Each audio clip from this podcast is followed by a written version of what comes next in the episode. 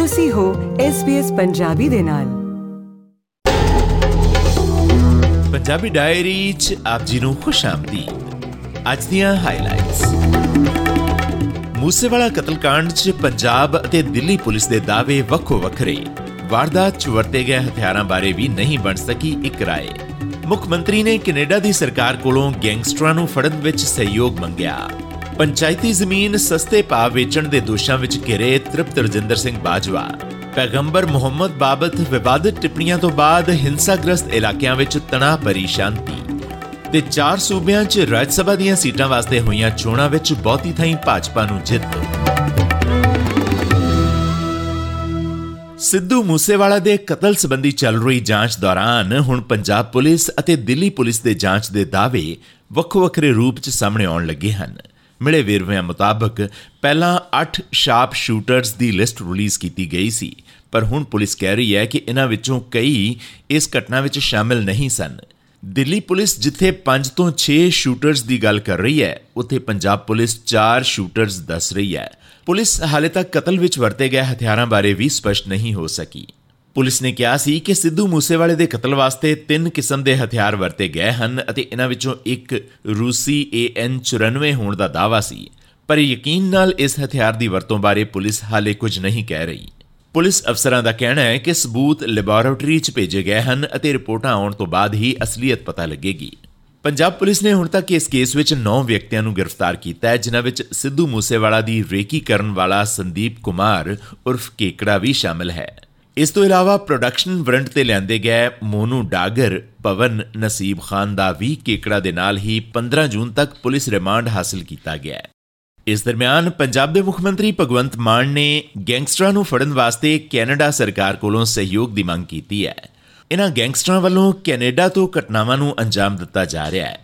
ਮੁੱਖ ਮੰਤਰੀ ਨੇ ਆਪਣੀ ਸਰਕਾਰੀ ਰਿਹਾਇਸ਼ ਉੱਪਰ Canadian high commissioner Cameron MacKay ਨਾਲ ਮੁਲਾਕਾਤ ਦੌਰਾਨ ਇਹ ਮੁੱਦਾ ਉਠਾਉਂਦਿਆਂ ਪੰਜਾਬ ਅਤੇ ਕੈਨੇਡਾ 'ਚ ਗਰੋਹਾਂ ਅਤੇ ਗੈਂਗਸਟਰਾਂ ਦੇ ਵਾਧੇ ਉੱਪਰ ਚਿੰਤਾ ਜ਼ਾਹਰ ਕੀਤੀ। ਮੁੱਖ ਮੰਤਰੀ ਨੇ ਕੈਨੇਡੀਅਨ ਹਾਈ ਕਮਿਸ਼ਨਰ ਨੂੰ ਦੱਸਿਆ ਕਿ ਕੈਨੇਡਾ ਵਿੱਚ ਬੈਠੇ ਕੁਝ ਪੰਜਾਬੀ ਗੈਂਗਸਟਰ ਸੂਬੇ ਵਿੱਚ ਸ਼ਾਂਤੀ ਦੇ ਮਾਹੌਲ ਨੂੰ ਵਿਗਾੜਨ ਦੀਆਂ ਕੋਸ਼ਿਸ਼ਾਂ ਕਰ ਰਹੇ ਹਨ। ਉਹਨਾਂ ਕਿਹਾ ਕਿ ਇਹ ਗੈਂਗਸਟਰ ਇੱਕ ਪਾਸੇ ਅਮਨ ਅਤੇ ਕਾਨੂੰਨ ਦੀ ਸਮੱਸਿਆ ਖੜੀ ਕਰ ਰਹੇ ਹਨ ਅਤੇ ਦੂਜੇ ਪਾਸੇ ਸੂਬੇ ਦੀ ਤਰੱਕੀ ਦੀ ਰਫ਼ਤਾਰ ਨੂੰ ਲੀਹੋਂ ਉਤਾਰ ਰਹੇ ਹਨ। ਕੈਨੇਡਾ ਅਤੇ ਪੰਜਾਬ ਪੁਲਿਸ ਵਿਚਾਲੇ ਸਾਂਝੀ ਪੁਲਿਸ ਕਾਰਵਾਈ ਦੀ ਵਕਾਲਤ ਕਰਦਿਆਂ ਉਹਨਾਂ ਨੇ ਕਿਹਾ ਕਿ ਸਿਰਫ ਇਹੋ ਇੱਕ ਰਾਹ ਹੈ, ਜਿਸ ਨਾਲ ਦੋਵੇਂ ਥਾਵਾਂ ਨੂੰ ਗੈਂਗਸਟਰਾਂ ਤੋਂ ਮੁਕਤ ਕਰਵਾਇਆ ਜਾ ਸਕਦਾ ਹੈ। ਪੰਜਾਬ ਦੇ ਪਿੰਡੂ ਵਿਕਾਸ ਅਤੇ ਪੰਚਾਇਤ ਮੰਤਰੀ ਕੁਲਦੀਪ ਸਿੰਘ ਧਾਲੀਵਾਲ ਨੇ ਸਾਬਕਾ ਕੈਬਨਿਟ ਮੰਤਰੀ ਤ੍ਰਿਪਤ ਰਜਿੰਦਰ ਸਿੰਘ ਬਾਜਵਾ ਉੱਪਰ ਅੰਮ੍ਰਿਤਸਰ ਦੇ ਪਿੰਡ ਭਗਤੂਪੁਰਾ ਦੀ ਪੰਚਾਇਤੀ ਜ਼ਮੀਨ, ਜਿਸ ਵਿੱਚ ਰਸਤੇ ਅਤੇ ਖਾਲੇ ਸਨ ਪਿਛਲੀ ਕਾਂਗਰਸ ਸਰਕਾਰ ਵੇਲੇ ਅਲਫਾ ਇੰਟਰਨੈਸ਼ਨਲ ਸਿਟੀ ਕਲੋਨੀ ਦੇ ਕਲੋਨਾਈਜ਼ਰਾਂ ਨੂੰ ਸਸਤੇ ਭਾਅ ਵੇਚਣ ਦਾ ਦੋਸ਼ ਲਗਾਇਆ ਹੈ। ਉਹਨਾਂ ਕਿਹਾ ਕਿ ਬਾਜਵਾ ਦੀ ਇਸ ਕਥਿਤ ਕਾਰਵਾਈ ਨਾਲ ਸਰਕਾਰੀ ਖਜ਼ਾਨੇ ਨੂੰ 28 ਕਰੋੜ ਰੁਪਏ ਦਾ ਚੂਨਾ ਲੱਗਿਆ ਹੈ। ਉਹਨਾਂ ਇਸ ਪੂਰੇ ਮਾਮਲੇ ਦੀ ਜਾਂਚ ਵਾਸਤੇ ਤਿੰਨ ਮੈਂਬਰੀ ਕਮੇਟੀ ਬਣਾ ਦਿੱਤੀ ਹੈ, ਜੋ ਹਫ਼ਤੇ ਦੇ ਅੰਦਰ ਅੰਦਰ ਰਿਪੋਰਟ ਸੌਂਪੇਗੀ।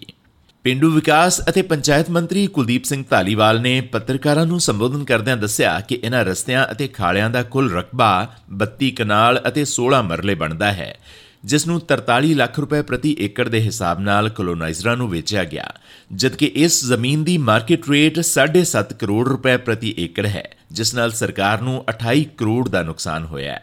7.5 ਕਰੋੜ ਰੁਪਏ ਨੂੰ ਪਰ ਏਕੜ ਉਸ ਸਮੇਂ ਰੇਟ ਸੀਗਾ। ਸਰਕਾਰ ਨੂੰ ਜਿਹੜਾ ਘਾਟਾ ਤੇ ਉਸ ਪਿੰਡ ਦੀ ਪੰਚਾਇਤ ਨੂੰ ਘਾਟਾ 28 ਕਰੋੜ ਰੁਪਏ ਦਾ ਕਪੜਾ ਹੋਇਆ, ਇਹਦੇ ਵਿੱਚ 28 ਕਰੋੜ ਰੁਪਏ ਉਧਰ ਸਾਬਕਾ ਪਿੰਡੂ ਵਿਕਾਸ ਅਤੇ ਪੰਚਾਇਤ ਮੰਤਰੀ ਤ੍ਰਿਪਤ ਰਜਿੰਦਰ ਸਿੰਘ ਬਾਜਵਾ ਨੇ ਸੂਬੇ ਦੇ ਕੈਬਨਿਟ ਮੰਤਰੀ ਕੁਲਦੀਪ ਸਿੰਘ ਢਾਲੀਵਾਲ ਵੱਲੋਂ ਲਗਾਏ ਗਏ ਦੋਸ਼ਾਂ ਨੂੰ ਮਨਕੜੰਤ, ਬੇਬੁਨਿਆਦ ਅਤੇ ਸਿਆਸਤ ਤੋਂ ਪ੍ਰੇਰਿਤ ਕਰਾਰ ਦਿੱਤਾ।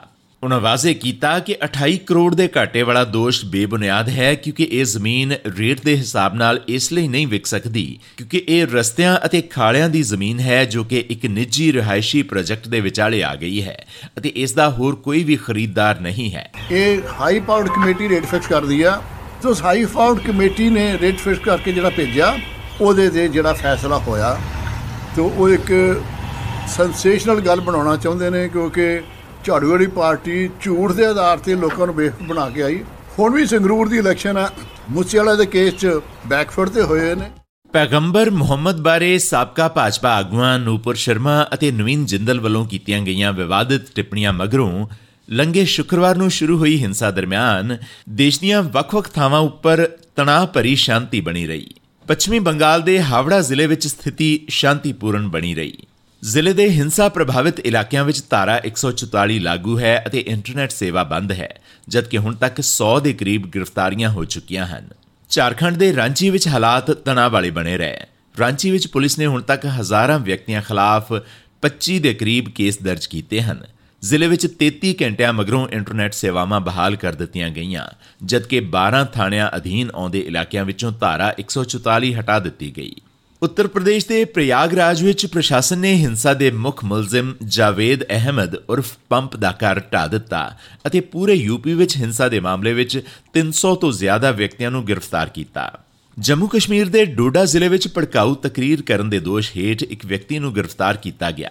ਜਦਕਿ ਜੰਮੂ ਦੀ ਚਨਾਬ ਘਾਟੀ ਵਿੱਚ ਲਗਾਤਾਰ ਚੌਥੇ ਦਿਨ ਕਰਫਿਊ ਅਤੇ ਪਾਬੰਦੀਆਂ ਜਾਰੀ ਹਨ ਇਸ ਦਰਮਿਆਨ ਬੀਤੇ ਸ਼ੁੱਕਰਵਾਰ ਨੂੰ ਰਾਜ ਸਭਾ ਦੀਆਂ 16 ਸੀਟਾਂ ਵਾਸਤੇ ਚਾਰ ਸੂਬਿਆਂ ਮਹਾਰਾਸ਼ਟਰ, ਕਰਨਾਟਕਾ, ਰਾਜਸਥਾਨ ਅਤੇ ਹਰਿਆਣਾ ਵਿੱਚ ਵੋਟਾਂ ਪਈਆਂ। ਹਰਿਆਣਾ ਵਿੱਚ ਦੋ ਸੀਟਾਂ ਵਾਸਤੇ ਚੋਣਾਂ ਹੋਈਆਂ। ਹਾਲਾਂਕਿ ਵਿਧਾਨ ਸਭਾ ਵਿੱਚ ਪਾਰਟੀ ਦੀਆਂ ਸੀਟਾਂ ਦੀ ਸਥਿਤੀ ਤੋਂ ਇਹ ਲੱਗਦਾ ਸੀ ਕਿ ਇੱਕ ਸੀਟ ਭਾਜਪਾ ਅਤੇ ਦੂਜੀ ਕਾਂਗਰਸ ਜਿੱਤੇਗੀ।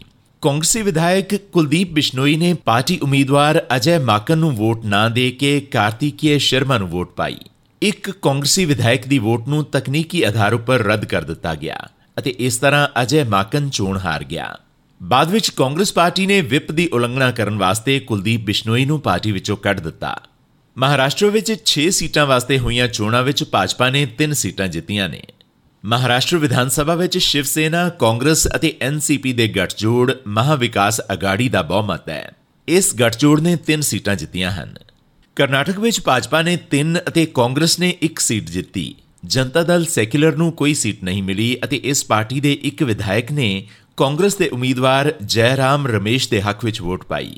ਇੱਥੇ ਵੀ ਅੰਦਾਜ਼ਾ ਲਗਾਇਆ ਜਾ ਰਿਹਾ ਹੈ ਕਿ ਵਿਰੋਧੀ ਪਾਰਟੀਆਂ ਦੇ ਕਈ ਵਿਧਾਇਕਾਂ ਨੇ ਭਾਜਪਾ ਦੇ ਹੱਕ ਵਿੱਚ ਵੋਟਾਂ ਪਾਈਆਂ ਹਨ।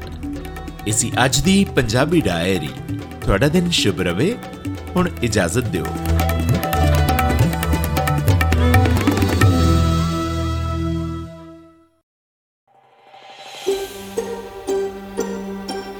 ਤੁਸੀਂ ਇਸ ਤਰ੍ਹਾਂ ਦੀਆਂ ਹੋਰ ਪੇਸ਼ਕਾਰੀਆਂ ਸੁਣਨਾ ਪਸੰਦ ਕਰੋਗੇ? Apple Podcast, Google Podcast, Spotify ਜਾਂ ਜਿੱਥੋਂ ਵੀ ਤੁਸੀਂ ਆਪਣੇ ਪੋਡਕਾਸਟ ਸੁਣਦੇ ਹੋ।